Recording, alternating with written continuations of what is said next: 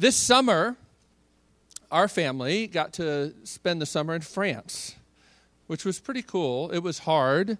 Uh, we were working as missionaries of sorts in Marseille, France, which is close to all the cool um, romantic places, but it's not itself one of those necessarily.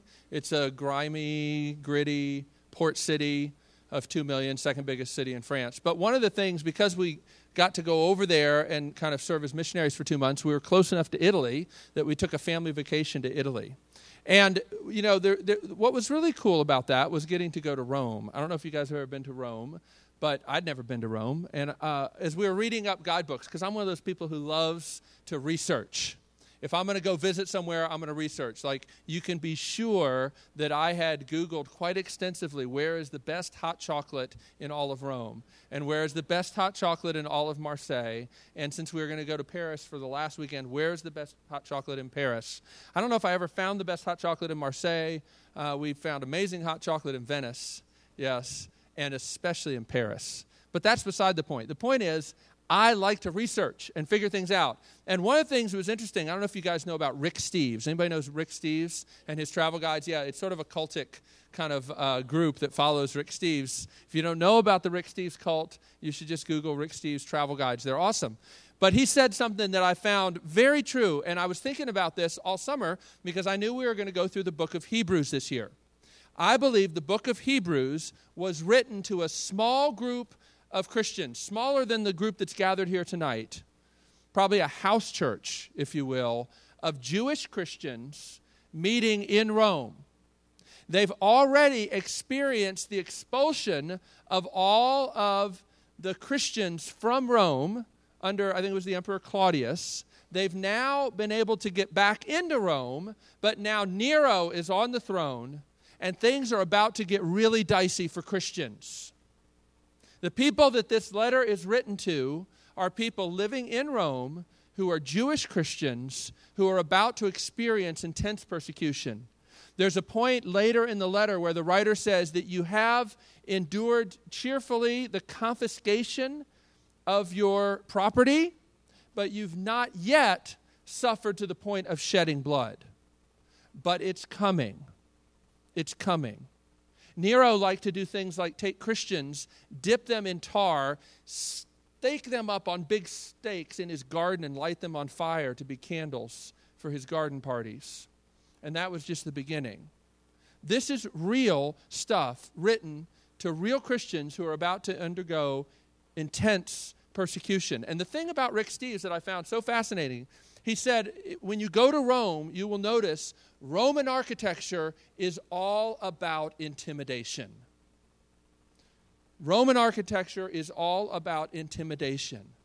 This letter starts out speaking a word that seems to fly in the face of everything that they can see and that they know. They're in Rome where you see, you just have to stand in front of the Colosseum and imagine what it was like. That You actually can be helped because we got this cool book where it has a picture of the ruins the way they are now, but then there's this like plastic overlay, and you put that on and you see like what it used to look like. But even seeing the ruins now, it's incredible. And to think about in the day before skyscrapers and all the kinds of things that we have, to think about being a Christian your group is so small that you fit into a single house. And here's this guy writing to you, telling you that what God says determines everything about reality. And you're like, hey, now, have you seen the Colosseum? do you know what goes on in there? Do you know what they do to people who defy Roman power in that place? And yet, God doesn't mind being countercultural. This is a letter written to Christians who find that being a Christian goes against everything in their culture. And in a lot of ways, it relates to you more than you may realize. Uh, there's a guy, William Willimon, who used to be the chaplain at Duke University. He's actually a, a Methodist bishop in the Alabama region now. But when he was the chaplain at Duke, he tells a story about one time celebrating communion or the Lord's Supper or the Eucharist, depends on your tradition, what you might call that um, with some Lutheran students in Duke, at Duke, uh, on like a Tuesday night. Now, I don't know if you know North Carolina. There's not that many Lutherans from North Carolina, though I know one, right? Yeah, Reed is actually Lutheran and from North Carolina. But in general, there's not many Lutherans in North Carolina. Am I right? Yeah. But if you go to Iowa, where my family's from, Lutherans rule the world. And so William Willimon says to these group of students, uh, these Lutheran students at Duke, he says, You know, um, I'm glad you're here tonight to celebrate the Lord's Supper.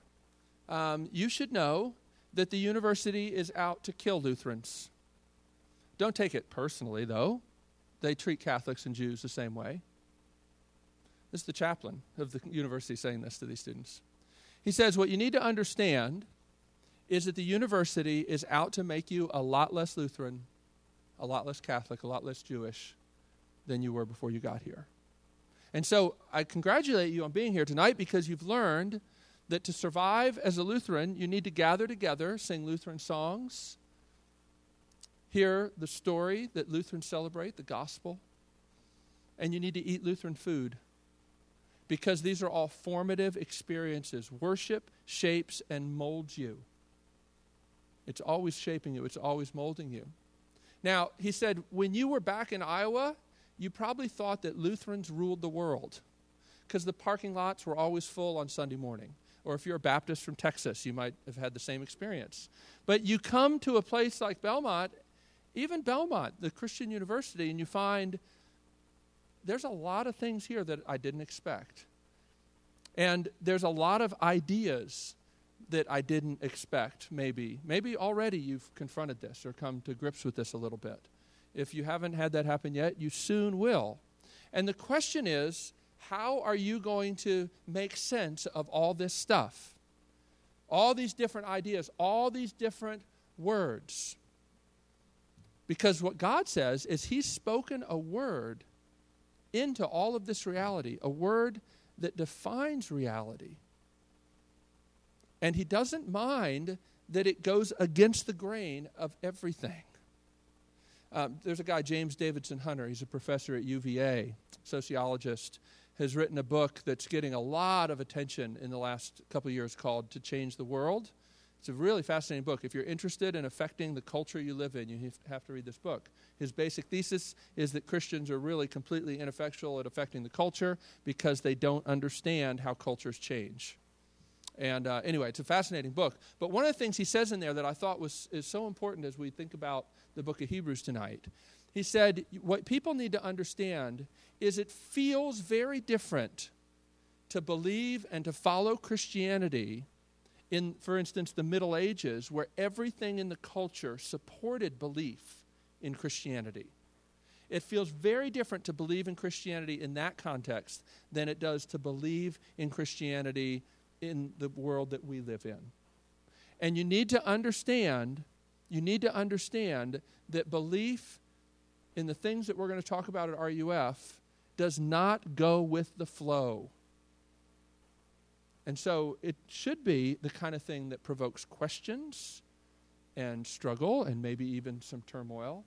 And that's why, you know, we hope that for you, if you're going to be involved in RUF, that this won't be the only thing you're part of. It's why it's so important to have small groups, to get together for coffee and talk about these kinds of things.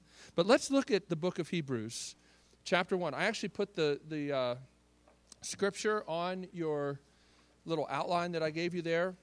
And the reason is because I'm actually going to read from the NIV for the first four verses, the New International Version translation. And then I'm going to read from a translation uh, called The Message, which I think in the book of Hebrews is really well done.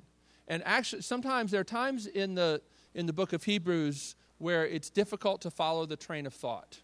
And I've found, because I've taught through Hebrews a number of times now, that the message sometimes really helps elucidate uh, the meaning. Some of you are like, is he a liberal? You know, is in the message liberal? I don't think it is. I think Eugene Peterson's a good guy and it's a good translation. Um, and he bristles if you call it a paraphrase, by the way. Um, it's a translation. So here we have God's word, Hebrews chapter 1, verse 1. No apologies, just laying it down. Here we go. In the past, God spoke to our forefathers through the prophets at many times and in various ways. But in these last days, he has spoken to us by his Son, whom he appointed heir of all things, and through whom he made the universe. The Son is the radiance of God's glory and the exact representation of his being, sustaining all things by his powerful word.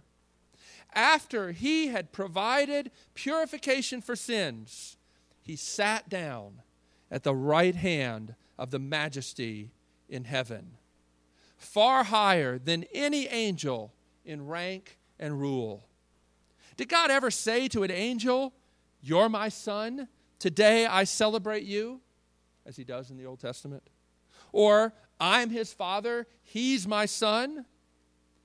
When he presents his honored son to the world, he says in the Bible, in the Old Testament, all angels must worship him.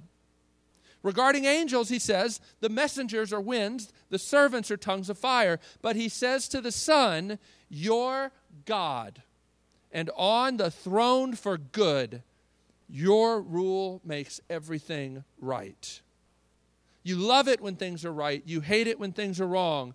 That is why God, your God, poured fragrant oil on your head, marking you out as king far above your dear companions. These are all quotes you see from the Old Testament regarding angels and regarding the Son. And again, to the Son, God says, You, Master, started it all laid earth's foundations, then crafted the stars in the sky. Earth and sky will wear out, but not you. They become threadbare like an old coat. You fold them up like a worn out cloak and lay them away on the shelf, but you'll stay the same. Year after year, you'll never fade, you'll never wear out. And did he, God, ever say anything like this to an angel?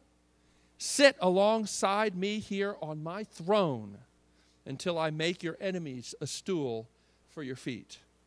Isn't it obvious that all angels are sent to help out those lined up to receive salvation. Now, this is an interesting passage because the first part is this glorious, majestic introduction, and then he spends like two thirds of the chapter talking about angels. And you're like, okay, that was sort of a weird left turn, and he seemed to belabor that point, and I'm not sure like what the point is for us today. I hope that you will understand how important every bit of God's word is as we studied here tonight. In RUF, one of the things we always want to be about is studying God's Word in its context. Sometimes that means you spend times in things that you might ordinarily overlook or pass on by. But we want to wrestle with what does God have to say to us from all of His Word, since the Bible says all of His Word is God breathed and profitable. So let's pray together, and then we'll dig into Hebrews chapter 1. Lord, we do thank you for this portion of your word, and we pray that you would open our eyes to see you, Jesus, as more beautiful and believable than all the amazing things in this world, whether it's angels or whatever it is. We pray, Lord, that we would see, and not just see, but sense, even on our hearts, that Lord Jesus is glorious and beautiful. And we pray this in Jesus' name. Amen. So basically, the heart of what this passage is about is that we should be amazed that God has spoken and continues to speak. And even more so, we should be grateful that God does more than just speak. But let's start with this first idea. Be, we should be amazed that God spoke and continues to speak. Now, what I want you to understand is if you're trying to figure out what Christianity is about, and I don't know where you're coming from. Maybe you've had quite a lot of exposure to Christianity, which might be a good thing or a bad thing. Depends on the kind of Christianity you're exposed to. You may not have had much exposure to it at all. But here's what I want you to understand for Christians, it's axiomatic that God has spoken. That means it's basic, it's a vital point upon which everything else rests that God is a God who speaks. From the very beginning, this has been a gracious, con- condescending thing of our God. As a matter of fact, John Calvin is, is famous for coining the idea or the phrase that the Bible is God's baby talk. That God lowers himself and condescends to speak to us in language so that we can understand. But he does that because he's good and because he's gracious and because he wants to have a relationship with us. So many of the other religions, particularly in the time of the ancient world, believed that God or the gods wanted human beings to figure out what they wanted. In other words, it was like this cosmic game that you need to figure out what do the gods want, and we better make sure we figure it out. And there's all kinds of bizarre practices that they engaged in to try and figure out the will of the gods. Do you know of all the ancient manuscripts that we have, of all the various eras, of all the various different cultures, the predominantly, by far, the predominant topic that they deal with is how to know what the gods want. It was an obsession of ancient peoples. I would say it's still an obsession because people all the time are wanting to know how do I know God's will for my life?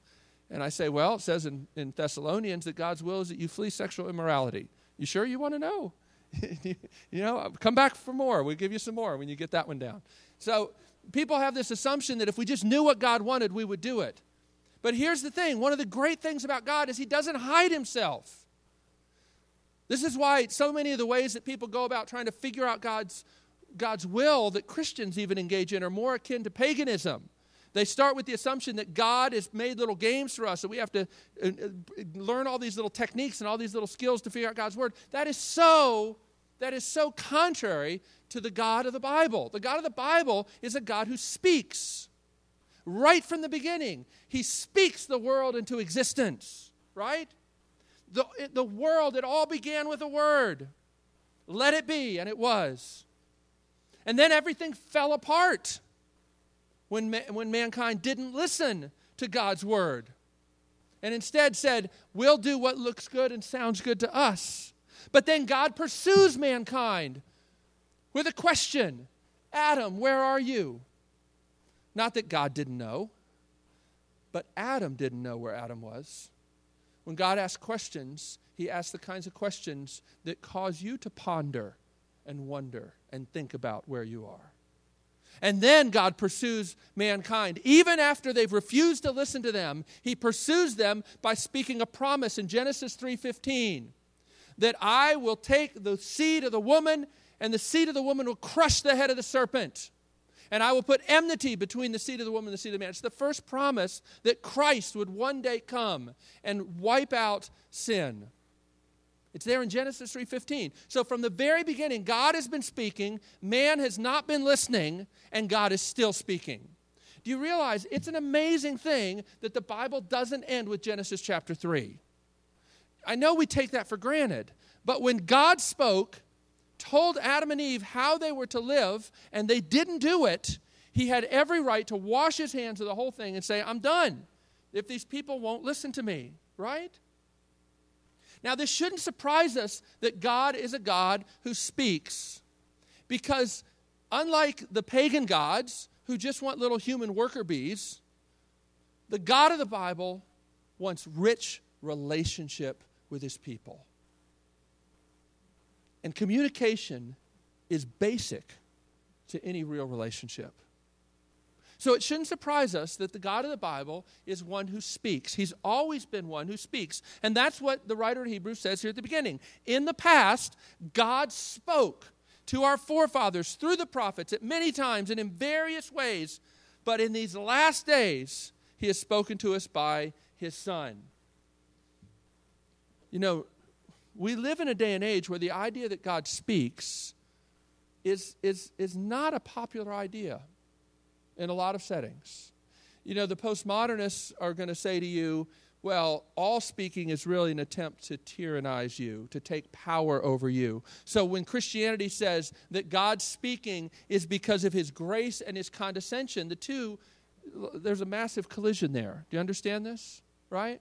There are lots of ideas about this idea about speaking. As a matter of fact, uh, a lot of people in our day and age would say, What I can't, I like the idea that Christianity wants to serve the poor and they have some good ideas, love your neighbors, yourself. All this is kind of cool stuff. What I can't get or my eyes around or my ears or my uh, uh, thoughts around is this idea that the Bible is true because it seems to me that if i have try to have a relationship with somebody who's always right like that just can't be a real relationship and and here's you know what i would say to that if you pick and choose what you like in the Bible, then you may think you're talking with God through the Bible, but you really are probably talking to yourself. and you're just using the Bible to do it. And that doesn't matter whether you're somebody who rejects the Bible or whether you're somebody who says, I believe the Bible, but you tend to read it selectively. And you kind of camp out in the passages that support what you already believe. Uh, St. Augustine said many, many years ago that if you accept what you like in the Gospels and reject what you don't like, it's not the Gospels you believe, it's yourself. And the book of Hebrews will call into question what we believe, and particularly what we believe about speaking. Now, what you see in this passage is that God has been speaking over and over again through various ways and in various times, but He's been speaking a consistent message. And the book of Hebrews is going to talk about this later in chapter 11. It's going to pick up this idea. And you're going to see that there's a message that God has been speaking from the very beginning, and it's this. If you would summarize it, you say, What's the Bible about? Here's what the Bible's about God says, I will be your God, and you will be my people. I will be your God, and you will be my people. The basic thing that the Bible is about is about a God who makes and keeps promises to people who don't deserve it. And you know, I believe you know in your heart of hearts that you were made, that you were made to make promises and to be promised to. It's why people resonate so much with wedding vows. It stirs up everybody. They're either really hard to hear or you, your heart leaps when you hear those words because you know that you were made for that.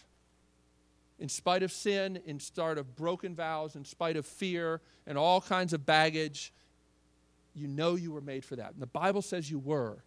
You were made to be promised to.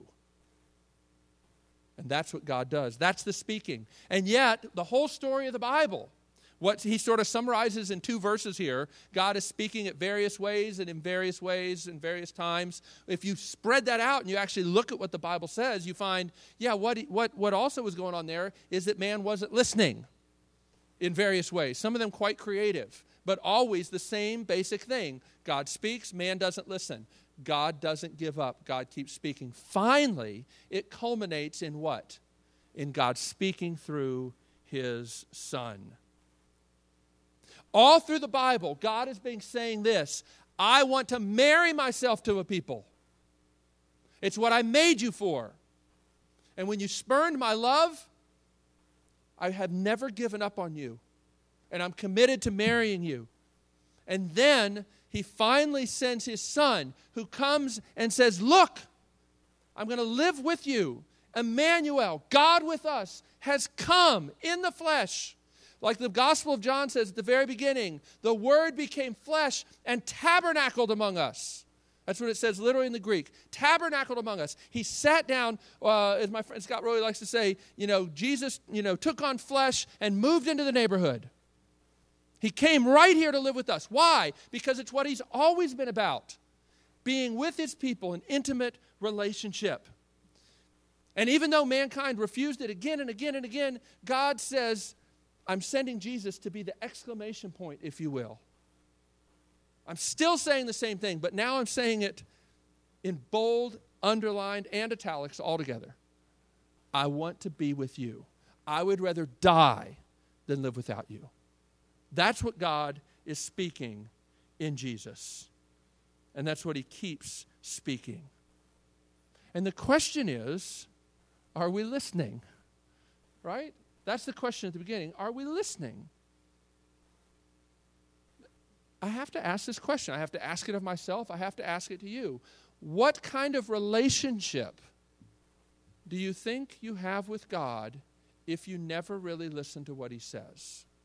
Now, there are sophisticated ways of not listening to what He says, and then there are just plain old, you know, I don't care what He has to say, I, am going to live what I, I want to live. But if you understand that God did not create human beings just to do his stuff and just to run around, I was talking to somebody else and they were like talking to me recently about the purpose of mankind. said, Well, I think the purpose of mankind is just to, um, to lead people to Christ and bring them into the kingdom. I said, Really? I think that's not the purpose of mankind. I know it says that at the end of Matthew, but that's a temporary purpose because it wasn't the purpose before the fall entered the world. And it won't be your purpose in heaven. There'll be no evangelism in heaven.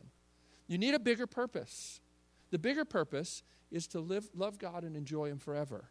Now, to reach that purpose in this age in which there's sin in the world, yeah, evangelism is part of it. But it's not the ultimate purpose. And the reason that matters is because so many Christians think the ultimate purpose God has saved them is that they can work for Him. Guys, that's not what the Bible says. The Bible says, first and foremost, He wants you to rest in His love. There were some disciples in John chapter 6 that come to Jesus and say, What is the work that God requires? And He didn't say, Run out like chickens with your head cut off, doing all this cool work for me.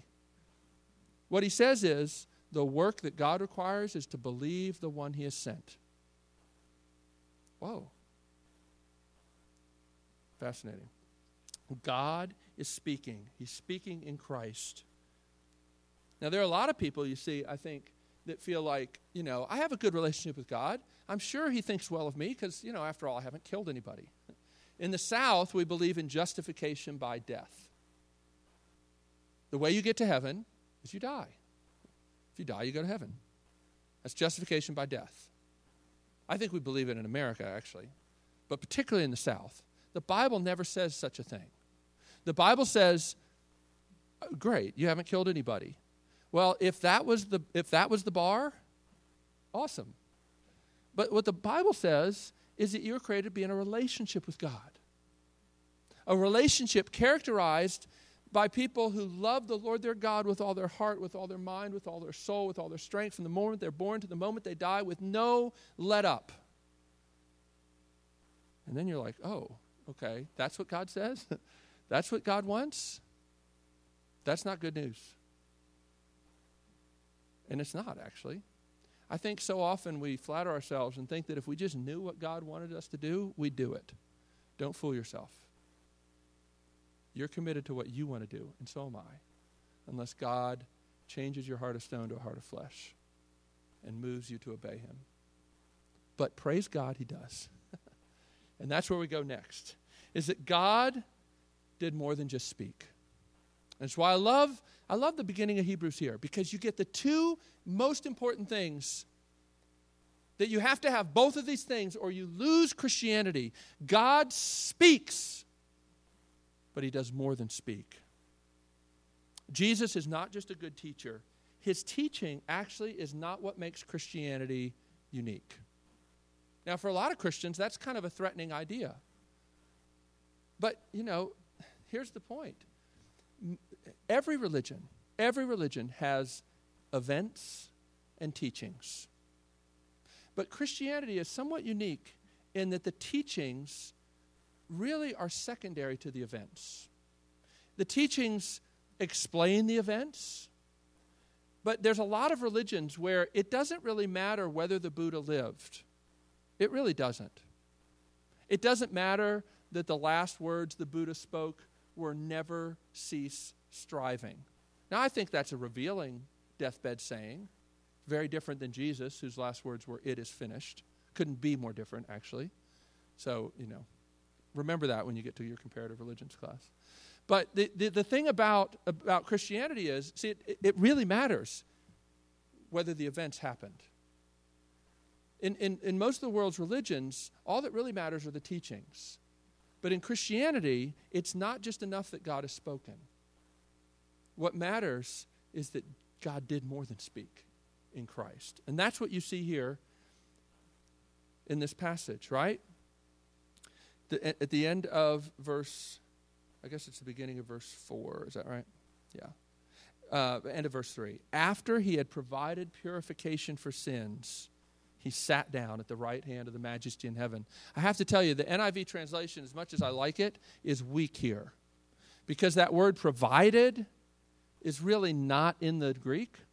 The Greek is past tense. After he purged our sins, he sat down at the right hand of the Father. And that's a big deal because it's one thing to think that Jesus has just made salvation available if you do your part. It's a whole nother thing to think that what Jesus did at the cross actually saved people. Why does it matter? Because if Jesus just made salvation possible and it's up to you to kind of finish the deal, well, then you can never rest. You can never rest. There's a lot of people who have grown up under this teaching that I need to do my part, God does his part, I need to do my part, and if we both do our part, then salvation happens. That peace with God comes because Jesus did something, but then I have to do something. And all I can tell you is if you believe that Jesus plus your effort equals salvation, salvation will always be a variable. Why? Because you're a variable. And all I can tell you is, you know, I, I can just remember you know, rededicating my rededications over and over again, praying that maybe this time I would really, really, really, really, really, really mean it. It's a, it's, it's a nightmare. It's a catch 22 that will drive you to the brink of despair. What Jesus did was complete the work of purging our sins.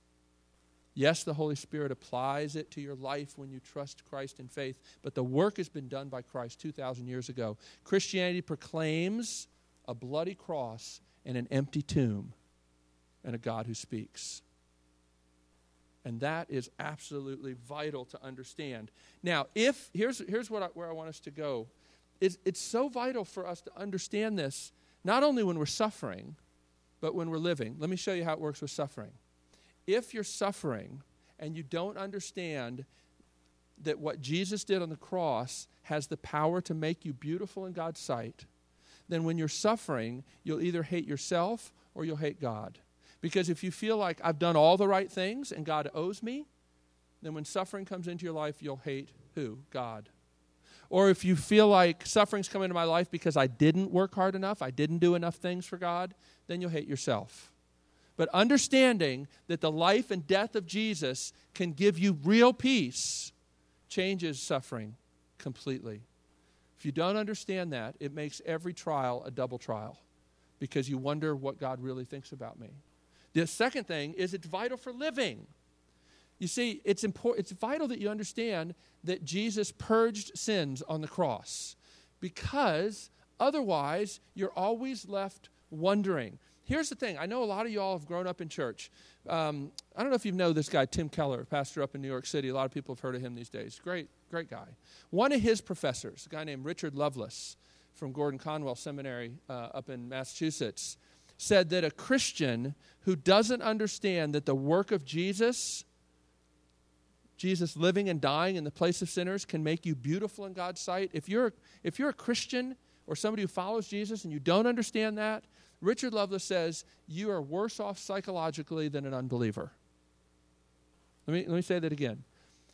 If you're a Christian, but you don't really understand that God's work in Jesus on the cross can make you beautiful in His sight, then you will be worse off than an unbeliever psychologically. Why does he say that? Here's, here's, he explains it. He says, Because every time you read the Bible, Every time you come to a meeting like RUF or go to church, you get constant bulletins of what God has said and what you need to do.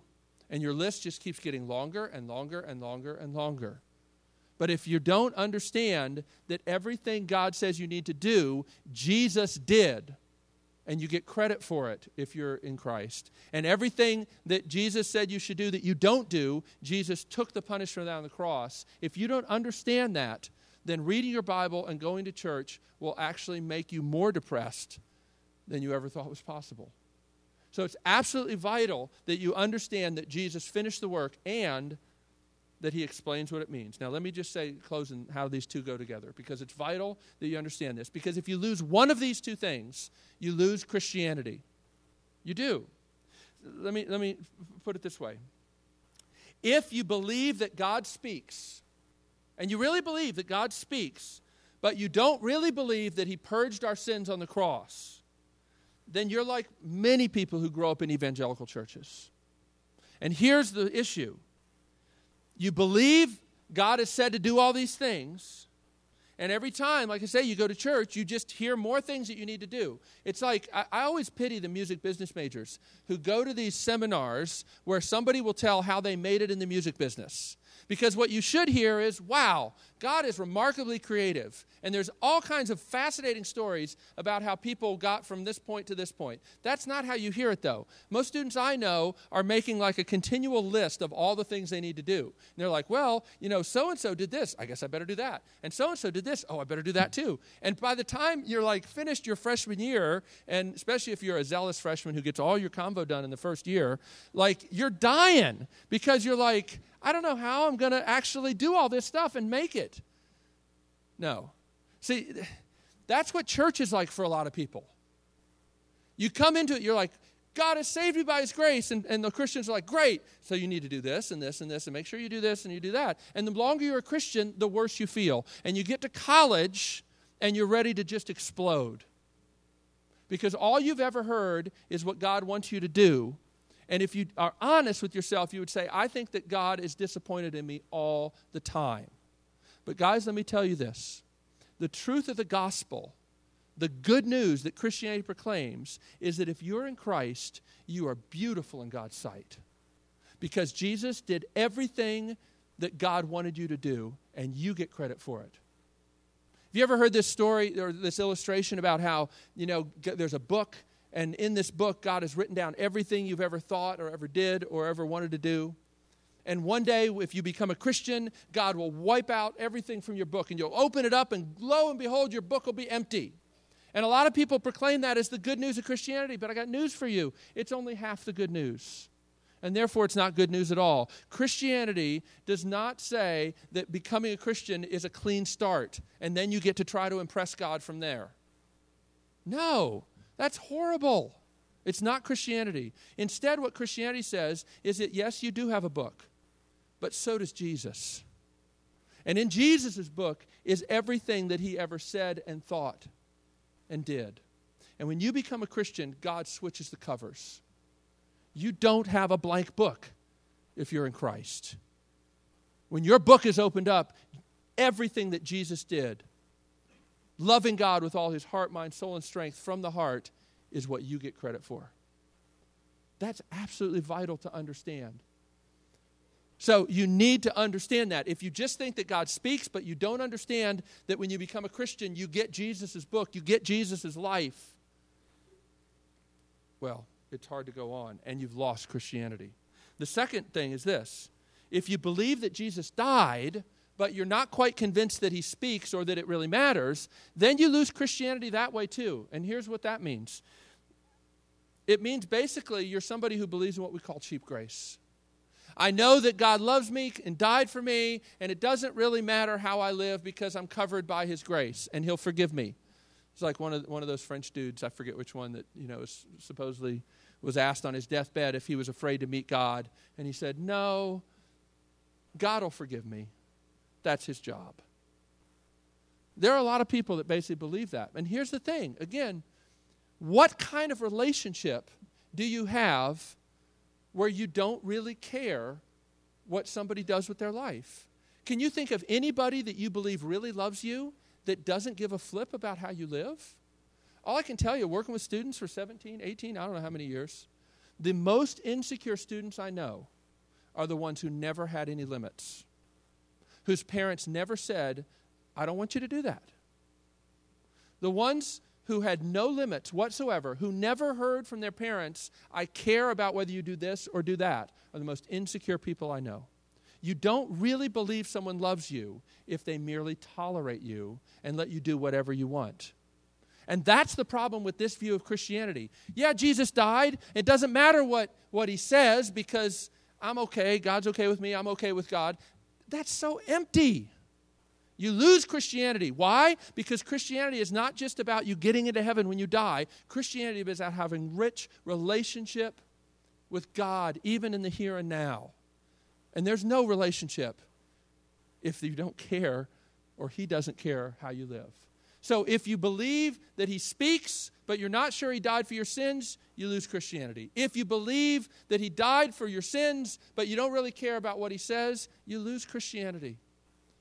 Now, in RUF, I pray that we will always be about these two things about God as one who speaks, and God as one who did more than speaks.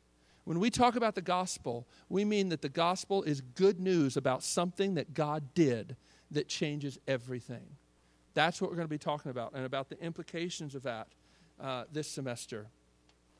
We live in a world of competing words. And let me just tell you, what's all this weird stuff with the angels? Here's what you got to understand.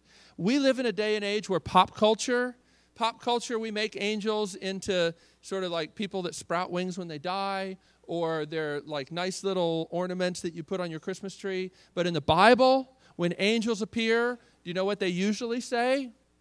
Fear not. They don't say, they're there, it's okay. No, they say, get up off the ground. You, you know, you know, quit groveling. But, you know, people, you know, angels are f- freaking awesome, right? I don't know how else to say it. In the good old sense of the word awesome. I don't know about the good old sense of freaking, but the good old sense of awesome in every way. If you were tempted to worship something, angels are a good candidate. Angels are a good candidate. They're glorious and they're awesome. But here's what the writer says listen, the angels are a good sort of maybe candidate for an alternative thing to worship, an alternative thing to put your hope and trust in. But listen, to which angel did God ever say, You're my son? Sit at my right hand until I put everything beneath your feet. Now, do you know why this matters for us? I know you're not tempted to worship angels, but I know you're tempted to worship something besides Jesus. Whether it's your talent or your personality or some relationship. Maybe it's your family. Maybe it's your sweet pedal board. I don't know what it is. I don't know what it is, but it's something. There's always something that's vying for your heart's affection, saying, Trust in me and everything will be okay. And here's what you need to learn to do you need to say, You know what? God has spoken about that. And God did not say to my pedal board, Sit down at my right until I put everything beneath your feet. No, that's silly, right? But God did not say to that boy you've set your heart upon that he's going to make everything work and he's going to make everything right. And you need to learn how to speak gospel truth, God's word, into the, your idols and the things that compete for God's glory in your life. I know they're there. It's vital that you understand that God spoke and God died for you. And your idols will never do that. Right? Now, we'll talk more about this idol stuff as we go on in, um, in RUF. I know I threw a bunch of new concepts uh, at some of you guys. But that's, again, why we gather for coffee and, and we can talk about that stuff. And certainly in the small groups, we'll talk about this some more. Let me pray, and then um, we're going we're gonna sing a closing song.